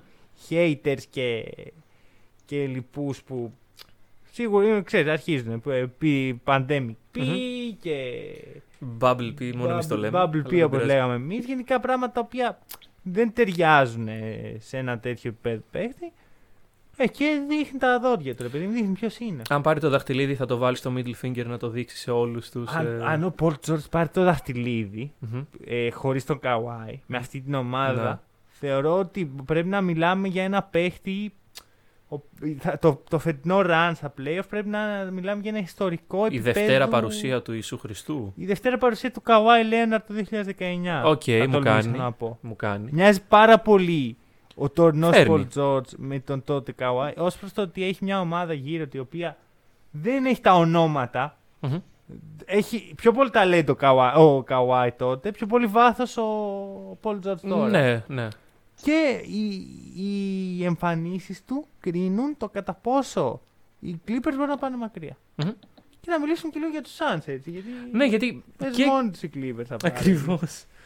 Ε, κερδίζουν αυτή τη Μμμ. στιγμή. 3-2. 3-2. Δεν κατάφεραν να κάνουν το 4-1 και να περάσουν. Και κάπου εδώ είναι που οι Clippers αρχίζουν και γυρνάνε από το 3-1 και τα Εγώ- πράγματα εγώ ξέρεις τι με σκουραίνουν. ε. φόβησε. Η δήλωση του Chris Paul μετά το 3-1, που ξέρεις, το, του λέει, είναι η Rachel Nichols νομίζω. Η Rachel Nichols του λέει Α, Και 3-1. λέει 3-1 και λέει, όχι, όχι, μη λες αυτό το Ναι, ναι, ναι. σκορ, γιατί έχω κακά προηγούμενα. Ναι, ρε, μ, πραγματικά γουρσουζιά για τον Chris Paul το 3-1. Και το ότι έχασε αυτό το παιχνίδι που είναι αυτό που πρέπει να κερδίσει. Όταν είσαι 3-1 πρέπει να κερδίσεις το 5. Ναι, το, ναι, ναι, να το συμφωνώ. λύγει και να πας σπίτι σου. Όχι Δηλαδή, σπίτι σου, ναι, να προχωρήσεις. Σπίτι σου για, για την επόμενη σειρά. Μμμ. Το ότι χάσαν. Εμένα με αγχώνει. Δεν βλέπω τον κόσμο που οι Clippers μπορούν πάλι να κερδίσουν ε, τρία σειρά. Ευτυχώς. Και το είπα και επομένως θα περάσουν οι Clippers. Λοιπόν, να, να, το περάσω, έχουμε. να, να πω τη θέση μου. Εγώ ήμουνα με τους Suns, ωραία. Ήσουνα. Ήμουνα. Μέχρι που Μμμ. οι Clippers πήγαν στο 3-1. Και εκεί με όλο το storytelling που έχω μέσα μου, ας πούμε, σκέφτομαι πόσο μεγάλο θα είναι η ομάδα που έχει χάσει 3-1. Το 3-1 από τους. Ξανά και ξανά. Ναι. Τους λένε chokers, τους λένε cares, τους λένε όλα τα προσωνύμια που μπορείς για μια ομάδα που δεν θα σηκώσει τίτλο ποτέ, να, κατα- να είναι αυτή που θα, Θα γυρίσουν από το γυρίσει τη 3-1. σειρά από το 3-1. Ρε φίλε, έτσι όπως μου το λες, βαθιά μέσα μου κι εγώ το κάπου. ότι εσύ ήρθες εδώ και είπες ότι οι Clippers θα χάσουν, μου γεμίζει αισιοδοξία την ψυχούλα μου. Όχι ότι θα με χαλάσει να κερδίσουν οι Suns, έτσι, γιατί είναι ομαδάρα και γιατί τους αξίζει, αξίζει τον Chris Paul να πάρει το δαχτυλίδι. Αλλά το ότι εσύ ήρθες εδώ και είπες ότι οι Clippers θα χάσουν, όπως το έχεις κάνει στην πρώτη σειρά, στη δεύτερη σειρά. Στη δεύτερη σειρά ενώ είναι- χάνουνε, ε, Τρία- ενώ, ενώ είναι 2-2 νομίζω με τους Jazz. Ναι, Ναι, είναι δύο- ναι, δύο ναι, και ναι, λες- ναι, ναι, ναι. Ενώ με τους Mavericks έχεις κάνει το ίδιο. Είναι η πέμπτη φορά, oh, συγγνώμη, η έκτη Τε- φορά Πολλά λες. και, και με τη Suns μία, δύο με τους Mavericks, δύο με τους Jazz, δύο με τους Suns που λες ότι οι Clippers θα, θα χάσουν. Ήρθε η ώρα να βγει η πρόβλεψη. Ελπίζω όχι. Όχι τίποτα άλλο. Για Ε, ρε να φίλε, σε δω κοίτα, πάλι θα- με τα μούτρα μέχρι το πάτωμα να καταλαβαίνεις ποια ομάδα κυριαρχεί στο Los Angeles. Ωραία. Ε, λοιπόν, ψυχραιμία, γιατί εδώ Βασίλη. υπάρχουν. Συγγνώμη. Βασίλη, συγγνώμη, παίρνουμε λίγο κάποιες στιγμές εδώ να, να πλακωθούμε με την ισχύα μας. Ωραία. Άκου να δεις. Ε, το ποια ομάδα κυριαρχεί στο Los Angeles; Οι Clippers. Όχι, Δεν... άκουσε με, αυτή τη στιγμή οι Clippers είναι η καλύτερη ομάδα Ωραία, στο LA. οι Clippers είναι στα play, οι Lakers δεν είναι.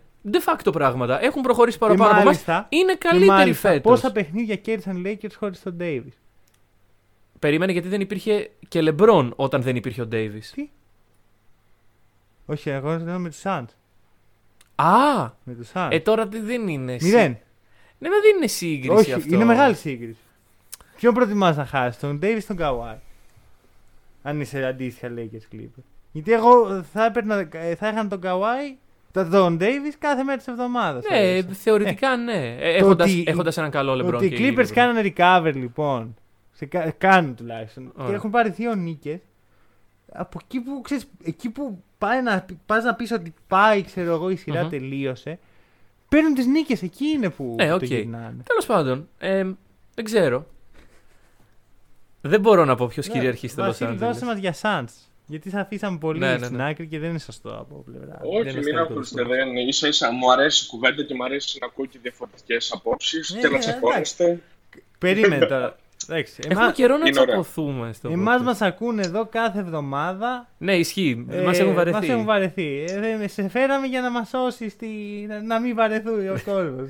Εσύ εσύ πρέπει να... Πάρ το πάνω. Δεν σου. είστε, δεν είστε καθόλου βαρετοί, μην αγχώνεστε. Κου- Σας το λέω και κουβάλα εγώ το. που είμαι, που είμαι ακροατής. Ευχαριστούμε πάρα πολύ. έτσι μέσα από της σελίδας σας. Λοιπόν, Ε, αυτό που έχω να πω εγώ είναι ότι είχα κάνει ένα Q&A μέσα στην εβδομάδα και το σκορ της σειράς ήταν 2-1 υπέρ των Suns. Και κάποιος ρώτησε ποιος είναι το φαβορή γενικά για να πάρει το πρωτάθλημα. Η απάντησή μου ήταν Clippers. Η απάντησή, Για, μου, για το πρωτάθλημα; η απάντησή μου παραμένει η ίδια. Δεν αλλάζει. Αχα. Παρότι το σκορ είναι 3-2, μπορεί να μην βγει ποτέ. Αλλά στο μυαλό μου οι Clippers είναι καλύτερη ομάδα, έχουν μεγαλύτερο βάθος και κάτι που παρατήρησα μέσα από τα στατιστικά είναι ότι ναι μεν όλοι περιμένανε τον Paul, ε, τον Paul George, λέω, συγγνώμη, τον ε, Chris Paul να γυρίσει. Βρήκα ένα ωραίο στατιστικό που έλεγε ότι στη σειρά με τον Denver ο Chris Paul είχε 34 στα 56 jumper shoot. Το οποίο είναι μισό λεπτάκι να το κάνω γιατί είναι γύρω στο 60%. Είναι πολύ. Ε, Μου φαίνεται ακραίο Αυτή νούμερο. τη στιγμή στα τρία παιχνίδια ε, που έχει παίξει έχει 19 στα 60. Ου, 31%. 50% κάτω. Απλά. Δεν ξέρω ναι. εν τέλει αυτή η απραξία λόγω του COVID ε, πόσο βοήθησε τους Suns όταν ξαναμπήκε να είναι πιο ανταγωνιστική με την έννοια ότι είχαμε έναν Cameron Payne που και είχε τον τραυματισμό αλλά στα δύο πρώτα παιχνίδια είχε πάρει ακριβώς το ρόλο του Chris Paul που ήταν να δώσει συνολικά, αν δεν κάνω λάθος γιατί δεν το έχω μπροστά μου, 18 assist στα δύο πρώτα παιχνίδια με ένα λάθος. Ναι, ναι, ναι. Το... Σαν, σαν να ακούω Chris Paul. Ναι, Chris Paul. Δηλαδή, τρομερό στατιστικό. Εν τέλει όμως, και με τον τραυματισμό, αναγκάστηκε ο Πολ να παίξει περισσότερα λεπτά από ό,τι θα πιστεύαμε ότι θα έπαιζε λόγω της αποχής του και λόγω των πολύ καλών Ναι. εμφανίσεων που έκανε ο Κάμερον Πέιν. Και επίσης, συνολικά πέρα από όλα αυτά, έχω να προσθέσω δύο βασικούς πυλώνες που πιστεύω ότι θα γύρει τη σειρά υπέρ των Clippers. Η πρώτη είναι Άρα η το πιστεύεις εξαιρετική και άμυνα. τώρα. Ναι, Ακραίος. Εντάξει, ε, Πολύ Ναι. δυνατός. η εξαιρετική άμυνα που όσο και να μην αρέσει στον κόσμο του Patrick Beverly που έχει σβήσει όσο μπορείς να σβήσεις τον David Booker. Είπες μεγάλη κουβέντα. ναι, να, να, να τους σβήσεις τη μύτη, ξέρω εγώ. Είπες, είπες μεγάλη κουβέντα. Υπάρχουν Γιατί θεμητά εγώ- και θέμητα μέσα. Εγώ τον Beverly τον θεωρώ ε, από τους πιο αδικημένους αμυντικούς στο NBA μαζί με τον Marcus Smart τα τελευταία 10 χρόνια. Νομίζω περισσότερο appreciation έχει ο Μάρκο Smart από τον Beverly. Απ' του- άμα, άμα είχε εμένα δίπλα σου και με ακούς συνέχεια να λέω Πιθανώς, για τους Celtics, πιθανώς. Ναι, αλλά απ' την άλλη ο Beverly, επειδή είναι, όπως ε, είπε και ο Βασίλης, έτσι, είναι περίεργος, ξέρεις, Μμμ. είναι, δεν συμπαθεί κανένα, δεν το συμπαθεί κανένα, δεν, το, τρώει συνέχεια, ας πούμε, ξέρεις, ότι δεν ξέρει μπάσκετ και ότι δεν, δεν μπορεί και δεν κάνει. Εντάξει, όταν έχεις ανοίξει beef, το οποίο ο Beverly το να δημιουργεί αντιπαλότητα είναι κομμάτι της αμυνάς του. Ναι. Του να εκνευρίσει τον αντίπαλο, του να μπει στο μυαλό του. Όταν είσαι με αυτόν τον τρόπο απέναντι στον άλλον, ε, δεν μπορείς να περιμένεις και να πει πω, πω τι παιχταράς είναι ο Patrick Beverly. Ε, αναγνωρίζω το πόσο καλός αμυντικός είναι. Απλά πιστεύω ότι δεν θα πάρει ποτέ το appreciation λόγω Δεν αυτού νομίζω του. ότι ο, ο Beverly είναι παίκτης που θέλει το appreciation. Ε, εντάξει, ναι, αλλά Νομίζω ότι θέλει να τον μισείς. επειδή. Ε, πολύ Νομίζω πιθανό. τώρα ας πούμε, που με ακούει εμένα να τον, και τον Βασίλη Ναι, να να τον σε κάνουμε βάσει- praise. Ε, να, ε, πιστεύω ότι δεν του αρέσει. Λέει, έλα σταματήστε. Πάτρικ. τώρα. Βρίστε με λίγο. Πάτρικ, ε, εδώ είμαστε, είμαστε φίλοι σου. Άμα θέλεις να μας. Ε... Εντάξει, Ναι. αν, αν μας ακούει Πάτρικ Μπέβερλι, ρε φίλε, τι να Ε, πω. Συνέχισε Βασίλη γιατί σε διέκοψα, αλλά Ναι. ήθελα να αναφερθώ σε αυτό.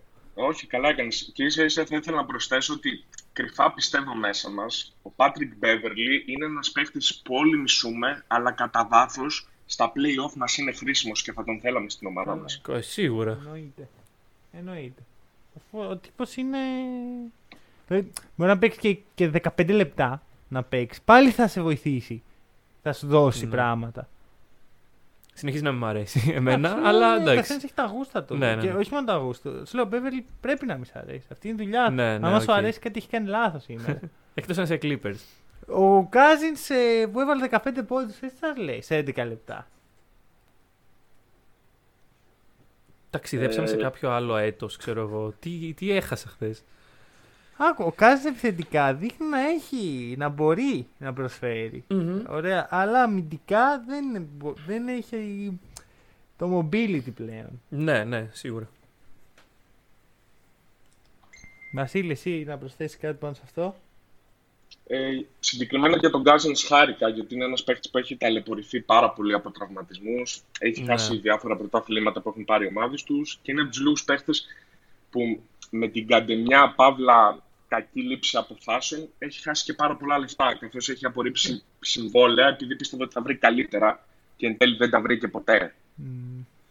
Βέβαια, Φέρει αυτό ευθύνη βέβαια. είναι- είναι, Φέρει ε, ευθύνη. προφανώς είναι ένα καλό μάθημα για τους νεότερους αθλητές κάπως να μην ε, υπερεκτιμάνε τις δυνάμεις τους με την έννοια ότι παίζουν, ένα, παίζουν σε ένα άθλημα το οποίο ανά πάση στιγμή μπορεί να τραυματιστείς. Όπως είδαμε, ο Τράι, ο Trae Young γύρισε το πόδι του με το διαιτητή. Δηλαδή, αν το έλεγε σε κάποιον αυτό, είναι πιο πιθανό να σου λέγει ότι να μου έρθει μια γλάστρα στο κεφάλι. Δεν ξέρω τι είναι πιο πιθανό να συμβεί.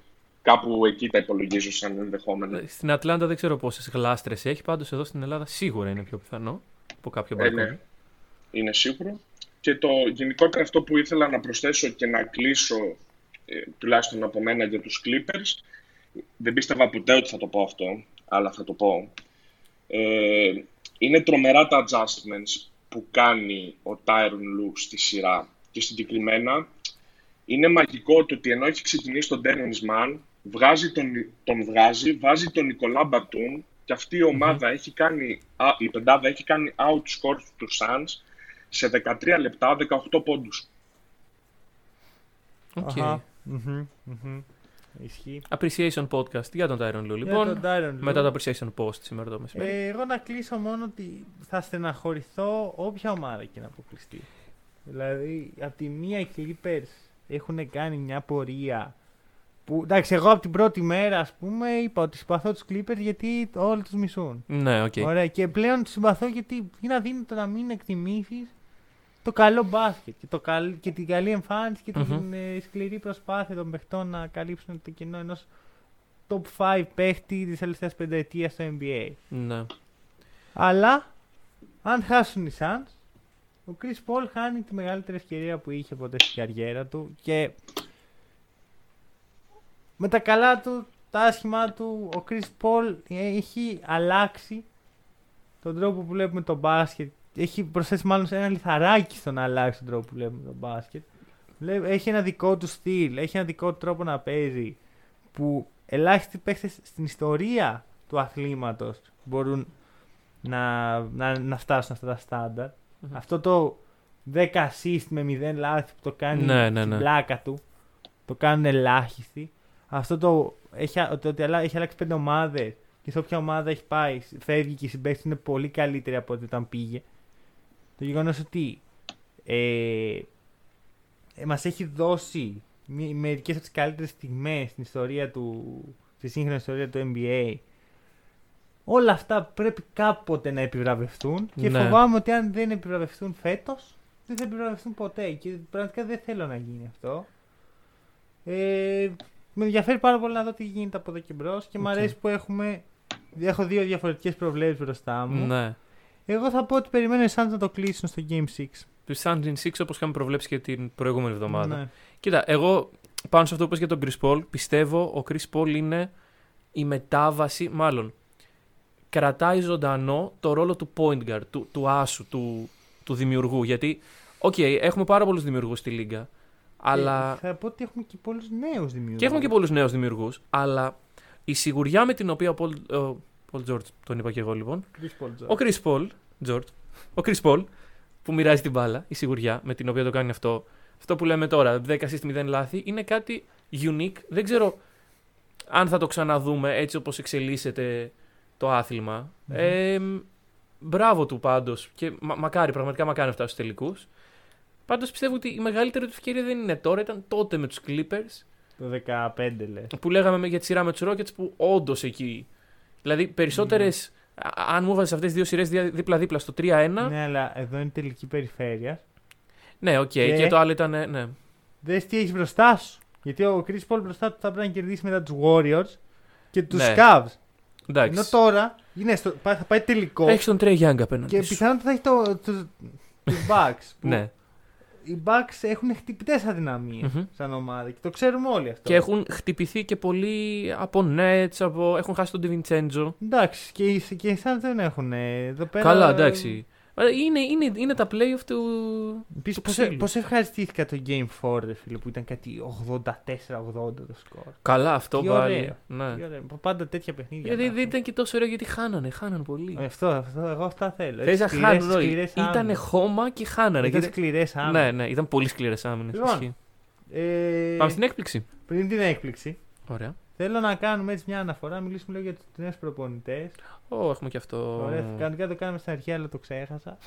Οπότε και θέλω φυσικά να ξεκινήσει ο καλεσμένος μας με την ομάδα του που έχει νέο προπονητή. Ναι.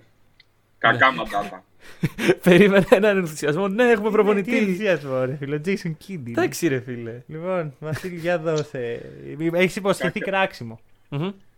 Μμμ. Έχω υποσχεθεί κράξιμο ότι είναι κακά μαντάτα από πολλές πλευρές. Αρχικά, δεν κατάφερα στο κεφάλι μου να αποκωδικοποιήσω εν τέλει ποιος έδιωξε τον Καρλάιζ, ο οποίος είχε άλλα δύο χρόνια ακόμα συμβόλαιο από τους Dallas.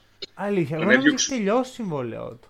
Όχι, και ίσα ίσα νομίζω, αν δεν κάνω λάθος, ο Tim McMahon του E ESPN είχε πει ότι οι Dallas δεν θα ζητήσουν καν κάποιο pick ε, και καλά για να πάει στους Pacers. Ε, τι έλεγα, α ναι.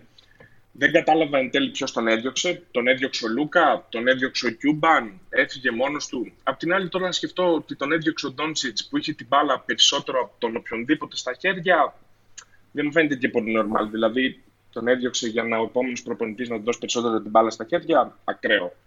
Απ' την άλλη, δεν μπορώ να σκεφτώ ότι πιστεύουν ότι ο Jason Kidd είναι καταλληλότερος ε, από τον Rick ε, να αξιοποιήσει καλύτερα τον Porzingis που τον χάσαμε στα φετινά playoff σε σχέση με τα περσινά. Γιατί αυτό αντικειμενικά ε, το χρόνο στο Rick Carlisle, ο οποίος κατάφερε να κάνει τον Porzingis να είναι απλά ένας παίχτης που κάνει ένα pick and pop με τον ε, Ναι. ε, Λούκα Ντόνσιτς και βάρε ένα τρίποντα από τα 8 μέτρα.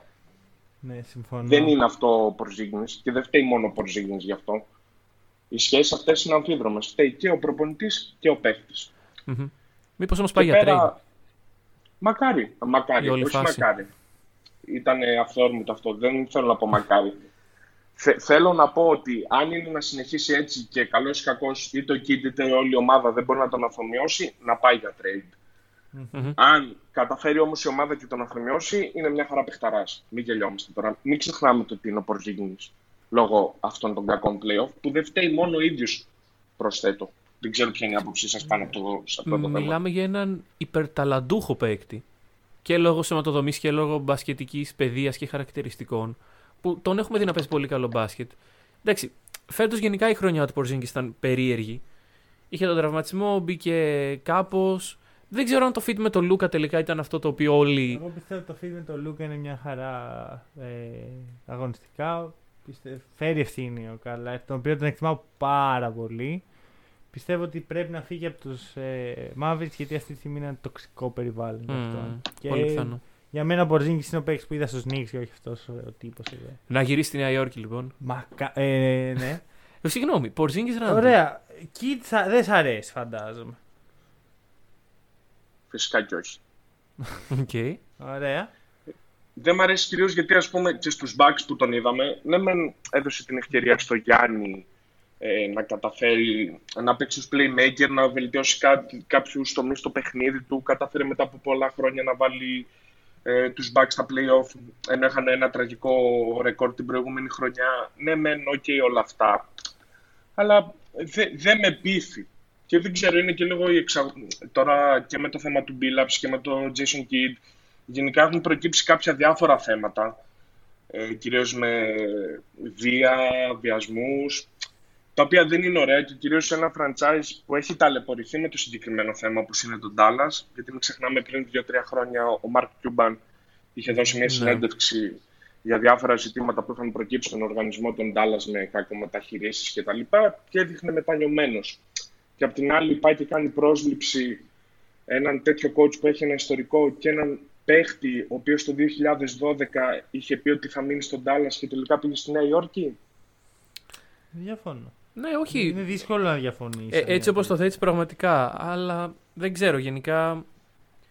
Ποια, ποια πιστεύεις είναι η θέση του Dirk σε όλο αυτό; Γιατί αυτό που ακούστηκε είναι ότι αυτός ανέλαβε, ε, ε, είχε θέση στο franchise, ανέλαβε να βρει τον καινούριο προπονητή, ο Dirk Nowitzki. να σου πω την αλήθεια, Νίκο, έχω χαθεί λίγο με το τι γίνεται στον Dallas. Μμ, Δηλαδή, ε, δεν περίμενα όλα αυτά τα αδειάσματα ε, και του Καρλάις ε, και του Τζιμί που είχαν επί χρόνια, που δεν θυμάμαι το όνομα του, συγγνώμη μου διαφεύγει. Και πέρα από αυτό, πήραν, οι Dallas πήραν για πρόεδρο στο Basketball Operation έναν άνθρωπο ο οποίος ήταν στην Nike και το μόνο κοινό σχετικά που έχει με τον Dallas είναι ότι απλά κατάφερε να πάει ο, Τζο, ο Doncic στη Jordan που είναι παρακλάδι της Nike. Δηλαδή δεν ξέρω τι, τι έχει να προσφέρει μπασκετικά. Ε, θα σου πω πάντως ότι το να είσαι president δεν έχει να κάνει μόνο με μπάσκετ. Και μάλιστα ίσως έχει το λιγότερο να κάνει με μπάσκετ ε, στο franchise, σε ένα franchise από ότι άλλοι ρόλοι. Οπότε πιθανώς να είναι χρυσάφη αυτή η κίνηση. Έχουμε δει transition ε, από άτομα, σε- από άλλους τομείς, Μμμ. του management κυρίως, που πάνε σαν president και οδηγούνται- οδηγούν την ομάδα σε, σε μια νέα εποχή με επιτυχίες. Έχουμε δει και αντίστοιχα όχι τόσο σπουδαία. Δεν ξέρω τι γνώμη έχει ας πούμε ο Γαλάνης για τον Ροπελίνκα που ε, ε, είχε μια, ένα τέτοιο transition στην καριέρα του. Ναι, εντάξει. Δεν μπορώ να πω ότι είμαι ενθουσιασμένος από τον Πελίνκα, αλλά εντάξει, κοίταξε. Προσπαθείς να του χρυσώσεις λίγο το χάπι του. Του Όχι, Κάρλεν. εγώ, ο Νίκο Χάρισον, εγώ δεν έχω άποψη Ναι. για τον άνθρωπο. Δεν μπορώ να ξέρω τι Ναι, ναι, έχει ναι. να προσφέρει. Και εγώ, και εγώ είμαι στο ίδιο μήκος κύματο γιατί πραγματικά είναι αυτό που λέει και ο Βασίλης ότι είμαστε. Ε, έρχεται από την Nike. Ναι, δεν, αλλά δεν ξέρουμε το background Δεν του. μπορείς ούτε να τον κρίνεις θετικά ούτε αρνητικά. Όχι, όχι, Αυτό- αυτή πρέπει- είναι η κίνηση που τη βλέπει σε βάθος Πρέπει, πρέπει να δείξει έργο. Εντάξει, ε, και εγώ δεν πιστεύω ότι ο Λούκα είναι πίσω από το ότι γίνονται όλες αυτές οι αλλαγές. Ο χρόνος θα δείξει. Προς το Ίσως παρόν. ήταν ώρα για μια αλλαγή. Ίσως, ίσως. Απλά η διαφορά, πάνω σε αυτό που είπε ο Βασίλης, ότι ο Jason Kidd έχει πάρει τους Bucks και τους έχει βάλει στα playoff και με το Γιάννη και τα σχετικά. Οι Mavericks δεν βρίσκονται σε αυτό το σημείο. Οι Mavericks βρίσκονται στο σημείο που πρέπει να κάνουν το βήμα παραπάνω. Που είναι εκεί στο zone των playoffs, έχουν τον superstar έτοιμο, γιατί ο Luka Doncic είναι ένας έτοιμος superstar πλέον, και πρέπει να κάνουν το βήμα παραπάνω για να γίνουν contenders. Ή να, αν όχι contenders από την πρώτη χρονιά, να αρχίσουν να βλέπουν πιο μακριά στην ε, post-season. Ναι. Δεν ξέρω κατά πόσον είναι ο άνθρωπό τους ο Kid γι' αυτό. Θα δείξει. Και γι' αυτό θα δείξει ο χρόνος. Μμμ. Μπορεί να γίνει ο προπονηταράς ξαφνικά ο Jason Kidd. Ωραία. Για να μην ε, καθυστερήσουμε πάρα πολύ, Ναι. θα κάνω το εξής. Βάλτε μια βαθμολογία. Θα σας πασάρω έτσι μερικέ τις, τις άλλες τρεις ε, Ναι, ναι, ναι. και μία σε μένα θα δώσω. Ε, προσλήψη προπονητών να βάλουμε μια βαθμολογία και να το αφήσουμε εκεί, Μμμ. για να πάμε στην έκπληξη. Ε, πες μου Νίκο για το Rick Carlisle στους ε, Pacers. 9. 9. 9. Ακραίος. Εσύ Βασίλη για το, θέλω να μου δώσεις για το B-Labs. Ε, Βαθμο, μα- βαθμολογία για τους Blazers. Έξι. 6.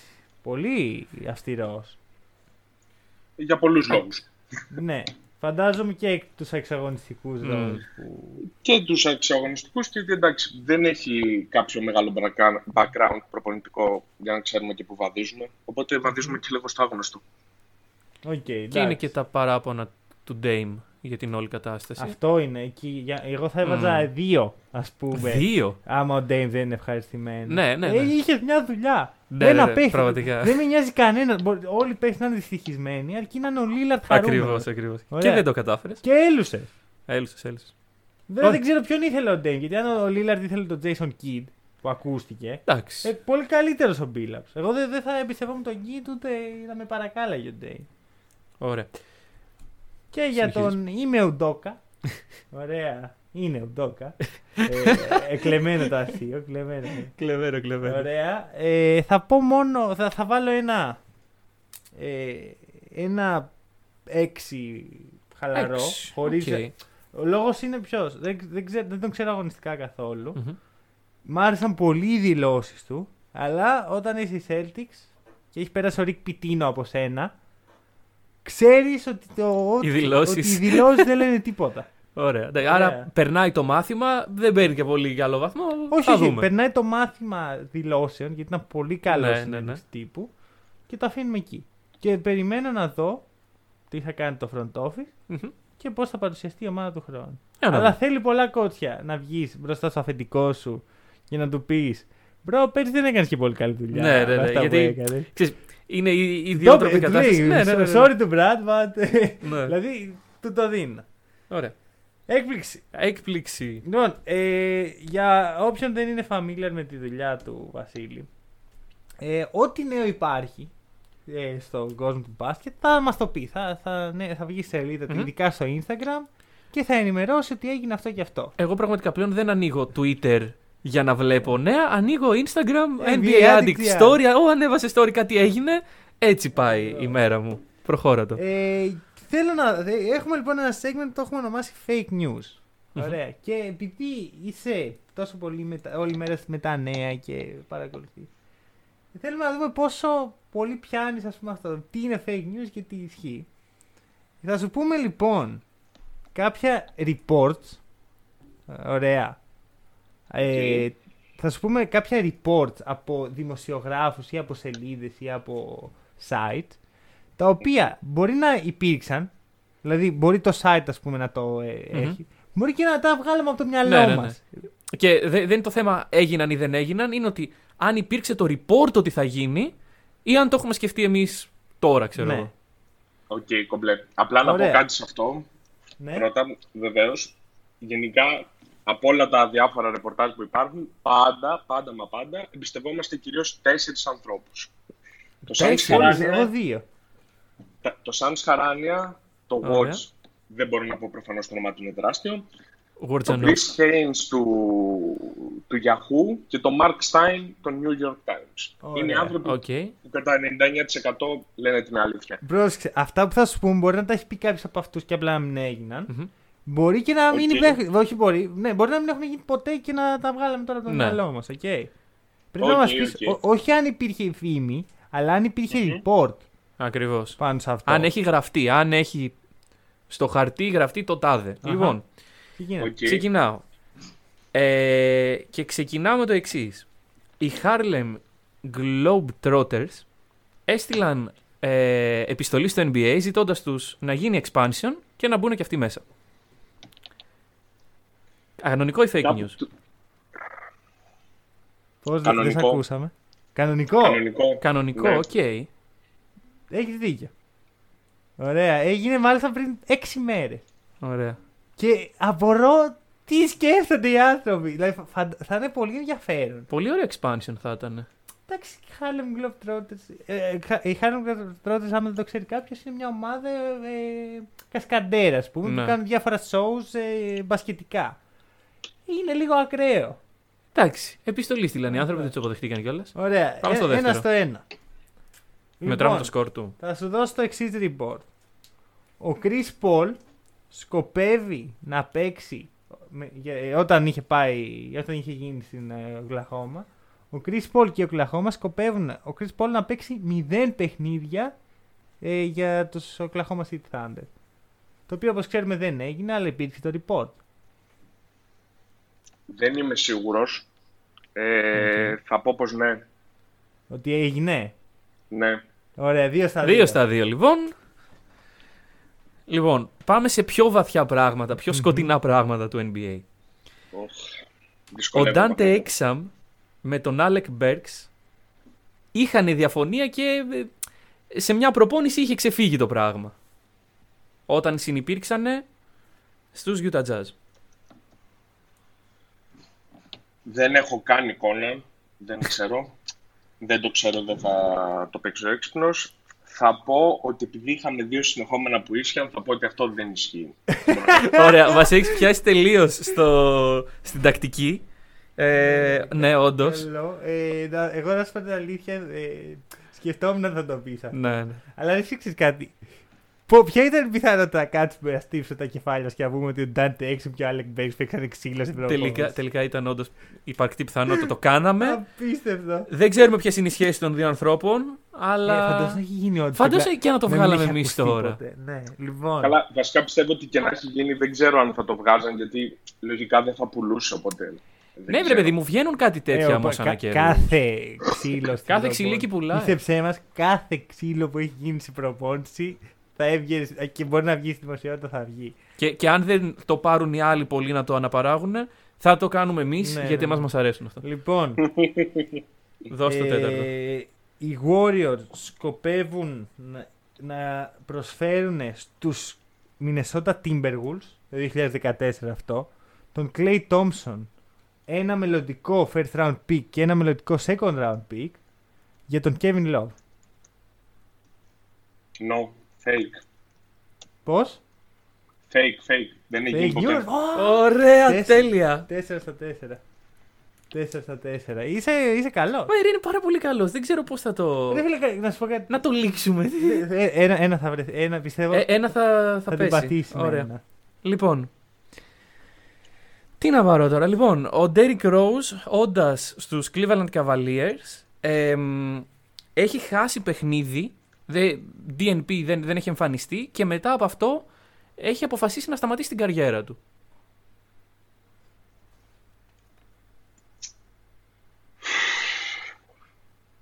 Δεν ακούμε κάτι. Δεν ακούμε κάτι. Δεν το, δεν το ξέρω, δεν το ξέρω, δεν το ξέρω. Δεν Θα το το πάρει ξέρεις. το ποτάμι. θα Όχι, πω- θέλω- Όχι, πρόβλεψε, περίμενε. όπα, Θέλουμε να σου κάτσε. χαλάσουμε το streak. Κάτσε λίγο. Ναι, να το σκεφτούμε. Έτσι όπως το ακούς. Ναι. Έτσι όπως το ακούω θα έλεγα ναι. Ε, ρε φίλε, θα Ε, γίνει γάμο τώρα. το. Μας έχεις ξενερώσει πάρα πολύ, να ξέρεις. Είναι, είναι ο πρώτος άνθρωπος ο οποίος πετυχαίνει τόσο πολύ σε segment μας. Ε, Εντάξει, δεν έχουμε κάνει και τόσο πολλά σε κάνει με άλλους ανθρώπους. Τρία. Ωραία. Συνεχίζουμε. Για πάμε. λοιπόν, κάτσε τώρα να δούμε εδώ πέρα. Λοιπόν, ωραία, Δύο. ωραία, ωραία, ωραία. Οι Celtics το 2000 δεν έχω καταλάβει τι έχω γράψει εδώ. Και εγώ Νομίζω, δεν το νομίζω σημείωσα 16, δεν, συγγνώμη, νομίζω 17 είναι αυτό. Ωραία. Ε, αυτά σημαίνουν ότι έχεις χειρόγραφες σημειώσεις. Ή 16-17 είναι όπως και να έχει. Γιατί θα Οκ, το ναι. καταλάβεις από τους παίχτες που συμμετέχουν. Οι Celtics προσφέρουν στους Indiana Pacers τον Jaylen Brown, rookie τότε, τον Jay Crowder, το μελλοντικό pick των Nets, το οποίο εν τέλει έγινε το πρώτο pick και μετά έγινε ο Jason Tatum και το pick του 2021 για τον Paul George και τον CJ Miles.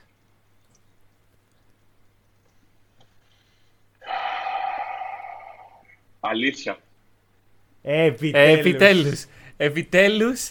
Κάπου την πάτησε. Δηλαδή. Λοιπόν, ωραία. Να ξέρεις αυτό το trade καθίσαμε και το φτιάξαμε μόνοι Ναι, ναι, μας. ναι. Δεν έχει γίνει ποτέ. Όχι ρε φίλε. Δε- Δεν το βάλαμε στο trade machine το E ESPN, αλλά εμέ- εμένα θα δούλευε στο μυαλό μου.